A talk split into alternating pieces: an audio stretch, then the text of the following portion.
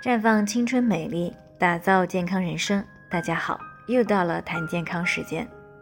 时间呢过得是挺快的啊。今天呢是寒露，是二十四节气当中的第十七个节气。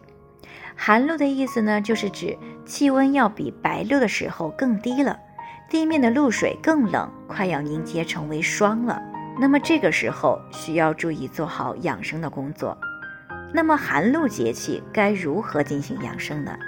常言道啊，寒露脚不露。脚呢，自古就有人体的第二个心脏之说。脚虽然离人体的心脏最远，但是它的负荷最重，所以呢，这个地方是最容易导致血液循环不好的。再加上脚上的脂肪层很薄，保温性能差，容易受到冷刺激的影响。那么有研究发现呀，脚与上呼吸道黏膜之间有着密切的神经联系，一旦脚部受凉了，就会引起上呼吸道黏膜毛细血管的收缩，纤毛呢运动减弱，导致人体的抵抗力下降。因此呢，寒露过后，大家就一定不要再经常的赤膊露身了，以防呢寒凉侵入体内。同时，夏天的凉鞋基本上就可以收起来了。以防寒从脚生，那么大家可以每天晚上呢用热水来泡脚，这样呢可以促使脚部的血管扩张，血流加快，改善脚部的皮肤和组织的营养，减少呢下肢酸痛的发生，而且还能缓解疲劳。另外呢，在起居之上呢，寒露时节呀要更加的合理安排。因为研究认为，在气温下降和空气干燥的时候，感冒病毒的致病能力会增强。那么，当环境温度降低以后，人体上呼吸道的抗病能力呢会下降。因此，为了及时的预防感冒，一定要注意保暖，特别是老人、儿童，还有身体体质比较弱的人群要格外注意。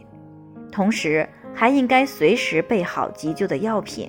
防止因为啊气温的骤降而引发的哮喘呀、中风啊、心肌梗死这种突然性的疾病。还有一点需要注意，那就是要预防凉燥，可以从养阴防燥、润肺益胃方面来入手。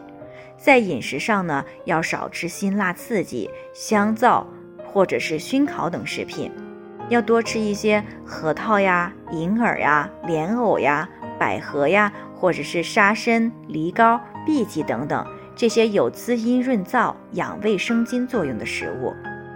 那么早晚呢，最好是要喝一些热粥，因为呢，粥是有极好的健脾胃、补中气的作用。